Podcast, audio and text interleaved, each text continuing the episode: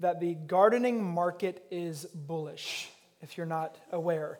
Uh, the pandemic created 18.3 million gardeners. Any of you? Any of you? Gardeners post pandemic? Okay, great. Um, 55% of American households now engage in gardening activities over the last couple of years. Um, you know, farming has uh, progressively decreased. It used to be 90% 200, 200 years ago. It's fantastic news. Among the top five fresh market vegetables that are being produced are lettuce and onions and carrots and tomatoes, of course, and uh, pumpkins. According to the popular blog most of you follow called gardeningpals.com, the average garden yields about $600 of produce in a year. And honestly, that one hurts because I know our garden did not uh, produce anything close to 600.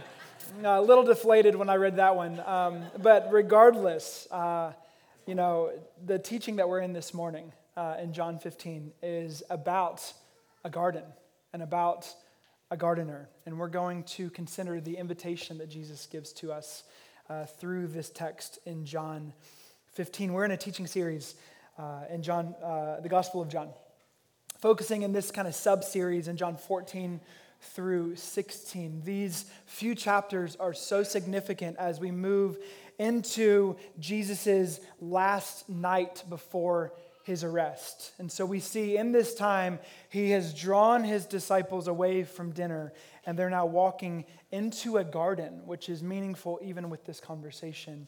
And he's going to supply them three things comfort, courage, and a call for dependence that he's inviting his disciples into as he knows in mere hours he's going to be arrested, he's going to be betrayed, he's going to be unjustly put on trial, he's going to be beaten, put to death. And then the story only begins from there when he resurrects. But again, that comes in a few more weeks. And so we're, we're gaining wisdom from the wisest man to ever live. I don't want to uh, miss how brilliant Jesus is. He's not just a good teacher, he's not just one that gives guidance for salvation. There is no one more brilliant than the person of Jesus. And so when he speaks to us, it matters. As one who's not just a guru or someone who has some wisdom about some things, he is the wisest man to ever live, and he provides some clarity to us. And we're going to jump in in John chapter 15, starting in verse 1. It says this I am the true vine, and my Father is the vine dresser. Every branch in me that does not bear fruit, he takes away. And every branch that does bear fruit, he prunes, that it may bear more fruits. Already you are clean because of the word that I have spoken to you. Abide in me, and I in you, as the branch cannot bear fruit by itself unless it abides in the vine. Neither can you unless you abide in me. I am the vine, you are the branches. Whoever abides in me, and I in him he it is that bears much fruit. For apart from me, you can do nothing. It fast forwards to verse 8, and he says, By this my Father is glorified, that you bear much fruit, and so prove to be my disciples. As the Father has loved me, so I loved you. Abide in my love. Let me pray for us. Father, as we enter into this text, I pray that you would. Awaken our imagination, awaken our longings to see you inviting us into the way of life and your perfect wisdom. I pray that you would guide, bring clarity, move among us. In Jesus' name, amen. He says, I am the true vine. This is the last of several I am statements that John has given to us. The bulk of them happened a few chapters ago, but this is the final one that we see here. And within it, he says, I am the vine. This vine imagery is incredibly common in this ancient world. Again, 55% of Americans garden um, on this side of the pandemic, which can be dangerous where we pretend like we know stuff and we don't really know much at all. But this agricultural society that first heard the words of Jesus here were well aware of the dynamics of what Jesus was saying. He gives this gardening metaphor of a farmer, a vineyard, branches. And Jesus doesn't make it confusing, it's pretty clear. He says that the Father is the farmer or the gardener. He says that He, Jesus, is the vine, or another translation to that Greek word would be uh, the vineyards. And then we are the branches. There's some basic principles given. Again, the farmer's uh, desire, his intention is to cause the, the, the branches that he has, the, the plants that he have, has to produce the most amount of fruit. And so he's going to prune, he's going to care intentionally for these. These branches are, are connected to the vine. And if they're not connected to the vine, then they cannot produce fruit. Eugene Peterson, in the message paraphrase, he says this in summary uh, with, uh, with this text. He says, When you're joined with me and I with you, the relation intimate and organic, the harvest is sure to be abundant. Separated, you can't produce a thing. Anyone who separates from me is dead wood. This is how my Father shows who he is. When you produce grapes, when you mature as my disciples. So I have three thoughts I want us to consider from this text this morning. The first is this Abiding becomes an essential part of what it means to experience the life of Jesus. Abiding becomes an essential part in what it means to experience the life of Jesus. This, this word abide or remain is used 11 times in John 15. 11 times. That's significant. Again, this word abide can be translated into remain or stay or hey, we're gonna we're gonna crush that. We're gonna make sure you know that we will never mess up those videos again, ever. so again, remain or stay or dwell or make your home in. Abide in me, and I in you. In other words, make your home in me, and I make my home in you. Again, the final night, this important moment. Jesus uses this metaphor to communicate to his disciples the value of abiding with him, to abide. In the first century, the language of discipleship and apprenticeship was pretty common. There was this, I, this reality of rabbis who were teachers, and these teachers would um, become pretty brilliant on a subject matter, and then they would invite specific people to follow them. So you'd come along and you'd get to know a rabbi, and he'd say, Follow me. And you would then do everything the rabbi did. You'd learn how the rabbi ate and slept, how they did life. You would become like the rabbi. There was a phrase um, that would be said to kind of summarize this idea of discipleship to cover yourself in the dust of his feet and drink in his words thirstily. And so there was this idea in the first century Judaism that if you followed a disciple or uh, followed a rabbi, you would literally get the dust of them onto you. You would be so close in proximity with them that you would take on their dust. You would follow them in such a close way. This expression of covering, being covered with the dust of your rabbi was uh, made sense in the context of, of dirt roads and following this rabbi.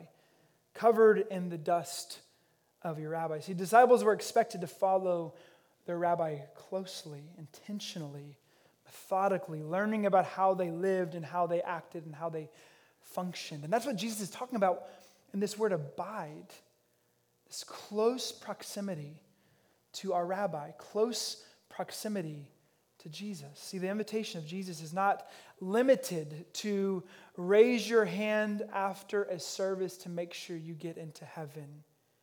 It's not uh, an independent life separate from Jesus.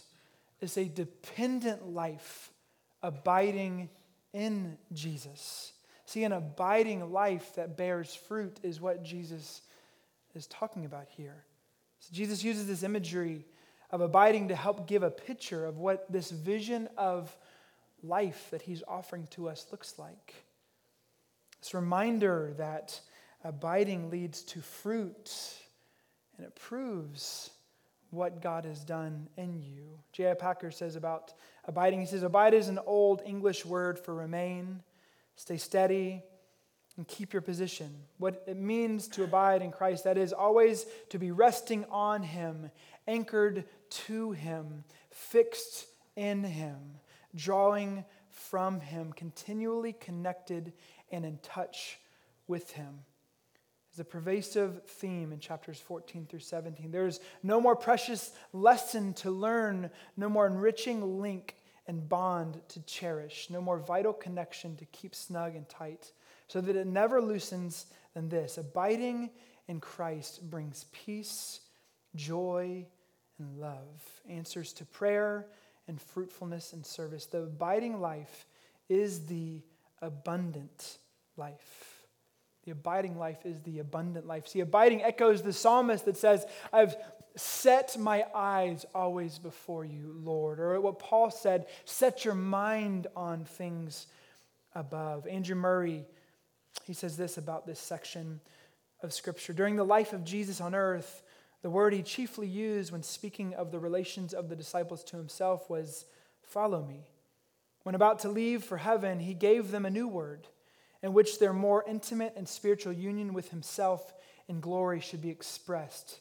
That chosen word was, Abide in me. You know, at Sojourn, we have four distinctives. We want to be gospel centered, we want to be um, contemplative, we want to be authentic, and we want to be missional. And that word contemplative, we, what we mean when we say that is we want to slow down to be with Jesus. In other words, that word contemplative means we want to be a people who abide, to be with Jesus. That again, He didn't just invite us into a life that's void of Him, He invited us into a relationship with Him where we abide and learn about him, where the dust of himself comes on us, if you will. Abiding becomes an essential part of what it means to experience the life of Jesus. The second thing we see in this text is that Jesus prepares us for the necessity of pruning. We don't like this part. I don't like this part. None of us like this part. Jesus prepares us for the necessity of pruning. In John 15, 2, again, we'll go back to it. It says, Every branch in me that does not bear fruit, he takes away. And every branch that does bear fruit, he prunes. Everybody say prunes. He prunes. I know some of you didn't say that because you're like, if I don't say it, it's not going to happen to me. It doesn't work that way. he prunes that it may bear more fruit.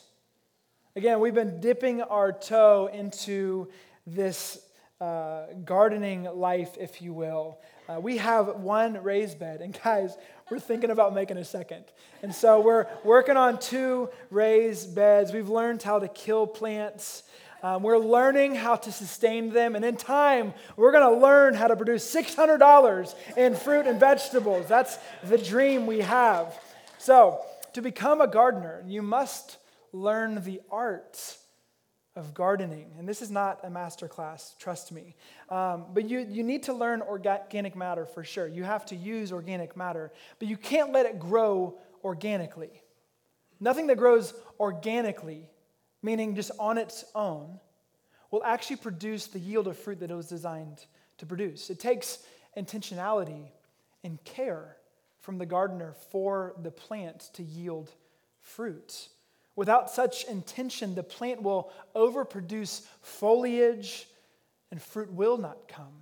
It takes intentionality. You have to watch the plant grow. You have to see when too many buds come, and then you have to pinch off the suckers. You might ask, What is a sucker? Let me tell you, there's a, there's a, a should be a picture right here. This is a tomato plant. And so if you look middle left, there's a, there's a word that says sucker. And so this is a small plant, uh, the small part of the, this is, this is where you're going to realize I actually know nothing about gardening. There's a stem that comes up from the source that you have to pinch off. And if you don't pinch that off, then it will actually take from the life of the plant and the potential of its fruit. You have to be methodical as a gardener to make sure you care for the plant in that way. When you think about a vineyard, when you think about a grapevine, which I know nothing of, I know really nothing of this, but I know enough to be dangerous again. But the actual pruning comes at the end of the season where you cut it back a pretty substantial amount. And in doing that, it resets and strengthens the vine. It shapes the vine over the long term to help it produce fruits. See, the gardener, the father, Jesus tells us, prunes to produce fruit. See, Jesus' vision for your life is that you would grow in being with him. You would learn the life altering value of experiencing and growing in him, and that you would become like him, that you would be formed into his image. And so, pruning is a necessary part of becoming like Jesus. So, let's talk about pruning. Pruning is more than suffering and trials, but it's not less than suffering and trials. We can see pruning as punitive, we can see pruning as harsh. We are so accustomed, if we're honest, to value comfort that we don't like to feel uncomfortable. We don't like not getting what we want, having our expectations come to reality.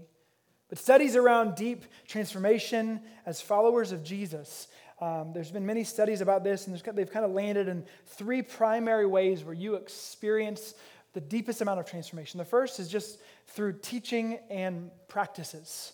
How important teaching uh, and, and learning the scripture and learning practices that shape who we are. The second would be community. Deep relationships are imperative for transformation. And the third is suffering. Suffering will do something in us that nothing else can.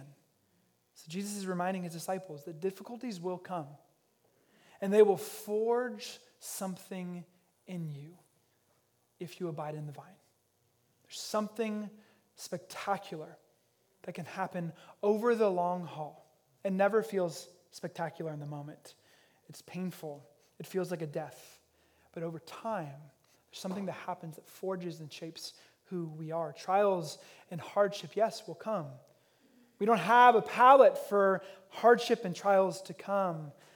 But man, for our good, the gardener either will cause it, or rain will come, or wind will come, and he'll use it to bring about fruit. Hebrews 12, 5 through 11 speaks to this. I'd love to read it with you. Hebrews 12, 5, it says this. And have you forgotten the exhortation that addresses you as sons? My son, do not regard lightly the discipline of the Lord, nor be weary when reproved by him. For the Lord disciplines the one he loves and chastises every son whom he receives. Just pause there for a second. We, on the receiving end of discipline, it never feels like love. But if you're a parent and you love your kid and you want to make sure they don't run in the street and you want to make sure they don't hurt themselves, you do certain things that don't feel loving in and of themselves from your child's perspective, but oftentimes is deeply motivated in love. Parents understand this, right? We experience this and in the same way, that's how God interacts with us. It is for, he goes on, it is for the discipline, it is for discipline that you have to endure. God is treating you as sons. For what son is there whom his father does not discipline?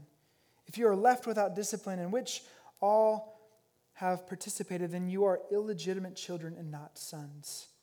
Besides this, we have had earthly fathers who disciplined us, and we respected them. Shall we not much more?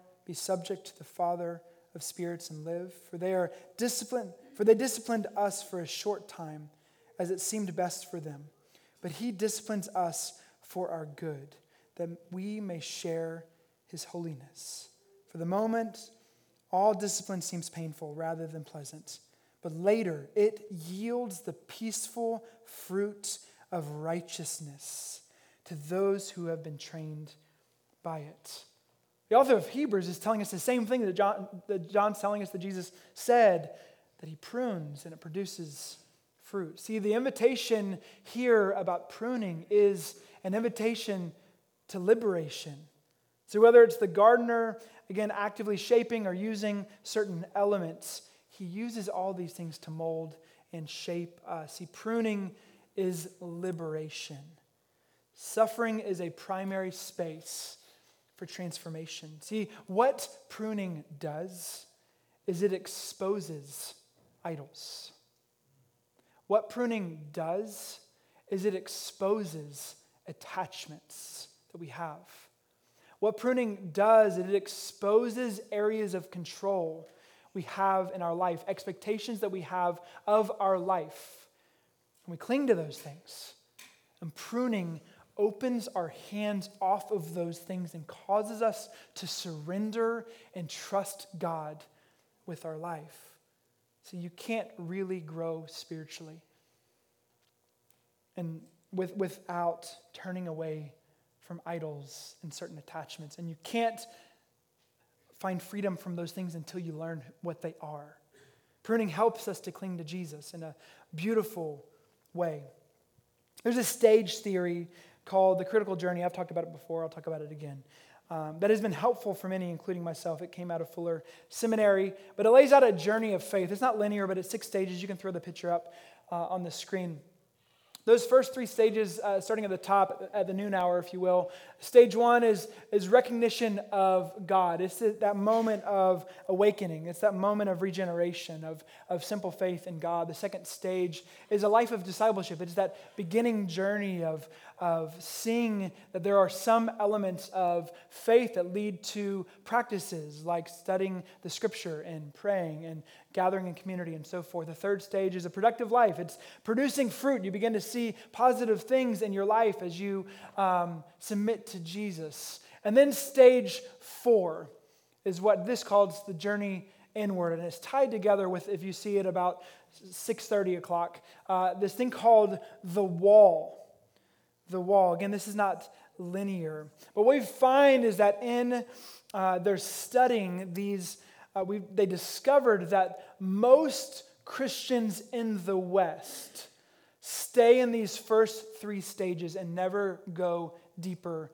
than those. Once that wall is hit, pruning, trial, loss, death, betrayal, I mean, we can just go on, right? These moments of unmet expectations the punches in the face. Oftentimes, in those moments, we choose to just suppress, put on the mask, pretend, live an angry life, frustrated life, suppressing. And the invitation of Jesus is to learn how to navigate through the wall. We can spend a lot more time on this, it's not for this morning, but to go through the wall and see that these moments of pruning are actually designed to produce growth in a way that might feel painful but is in fact beautiful. So Jesus prepares us for the necessity of pruning. Third thing from this text is this simple statement that abiding leads to fruit. Abiding leads to fruit. In John 15, 8, it says, By this my Father is glorified, that you bear much fruit and so prove to be my disciples. He says, bear fruits, proving to be my disciples. We could spend a whole morning on this one verse that the goal in the Christian life is to grow as apprentices, as disciples of Jesus, and exemplify that we are following him. But here's the point that whatever we abide in will determine the fruit of our lives, for good or for ill. We are all abiding in something. All of us are being formed by something. The question is, what is the thing that we are being formed by? What are we abiding in? If you are rooted in the infinite scroll of social media, there will be fruit of anger or arrogance or comparison or distraction. If we're rooted in the endless queue of our streaming platforms of choice, It'll form us to be a people, if we're not careful, of lust, restlessness, boredom, rarely presence. If we're rooted in a pursuit of hedonism, ignoring our reality to try to take off the edge, if you will, another drink, a little more gambling, it'll make us what's the fruit? compulsive, addictive, running from pain and avoiding the healing that's offered to us. And if we find ourselves abiding in Jesus, surrendering and dependent upon Jesus over time, we'll experience the fruit of Jesus. See, abiding leads to fruit. The picture is clear as we grow in dependence with the vineyard. We find the life of the vineyard producing fruit within us. This is not something we stumble into. This isn't something we earn, but it does take effort. Practices that Jesus offers to us lead to the fruit of the Spirit. And Paul takes this idea of abiding in his letter to the church in Galatia. In Galatians, the letter we have in the New Testament. This passage can be misread in Galatians chapter 5.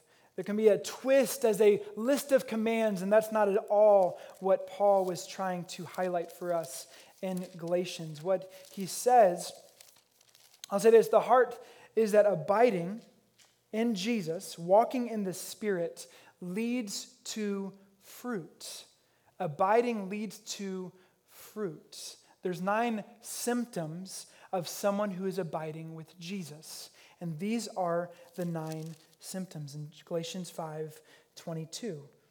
He says this, but the fruit of the spirits is love, joy, peace, patience, kindness, goodness, faithfulness, gentleness, self control. Against such things there is no law. These are nine symptoms of abiding with Jesus. It's not a command that I got to work hard enough to be loving or joyful.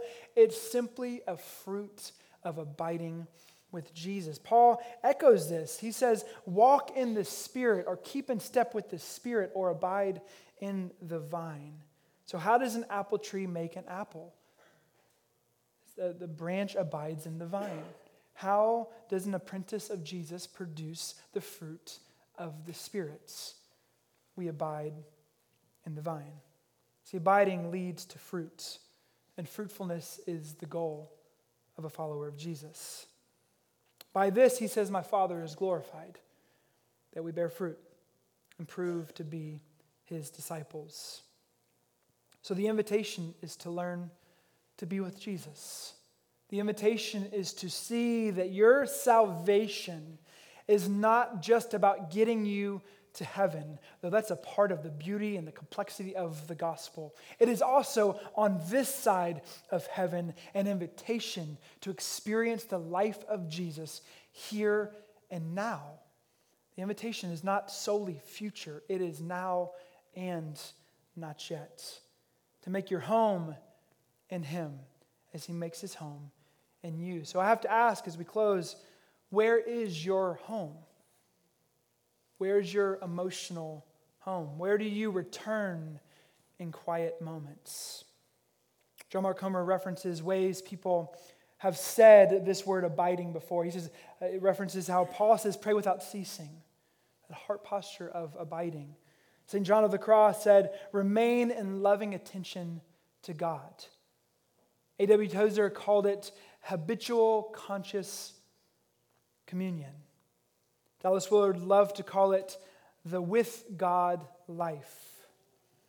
And Brother Lawrence, who was a, a dishwasher, he chose to value moments as holy moments. And so, as he would wash dishes, he would practice the presence of God, seeing that all of life was holy.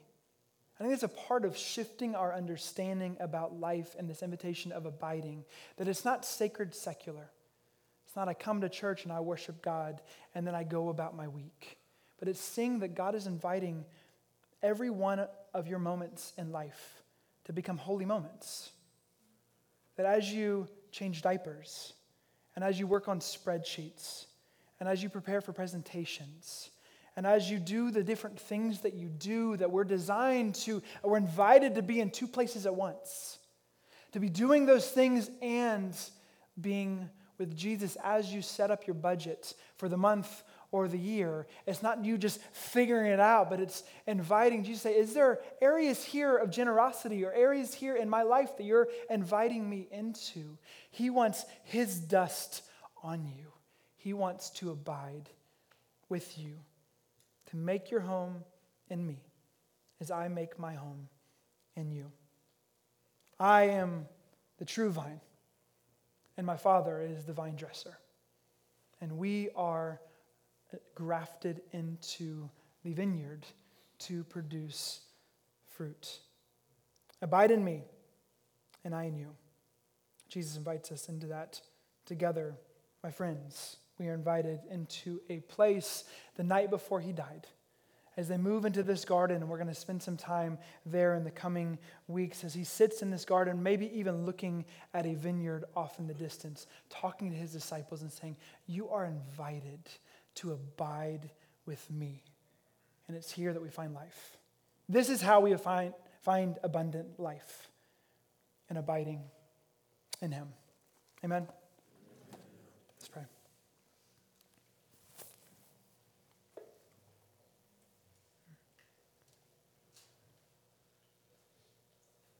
Father, we thank you that you are the gardener. You are the one and in charge of our lives. At times you discipline. At times you use things. And Lord, we confess at times we hate it. And Lord, in the same breath, we want to trust you with our lives. Trust that you are at work. You're creating a story that's bigger than our moment. And we want to be a part of it. So, Lord, we thank you for this invitation. I pray you'd help my friends, help us to be a people who learn to abide, to trust, to remember who you are, to remember that you hold all things together, to remember to set our minds on things above where Christ is seated at the right hand of the Father, to remember that we are not in control, to remember that our illusion of the best life oftentimes is not in line with your vision for our life. Help us to trust your vision over our vision. Help us to trust you. In Jesus' name, amen. Those that are administering the elements, you can come on up.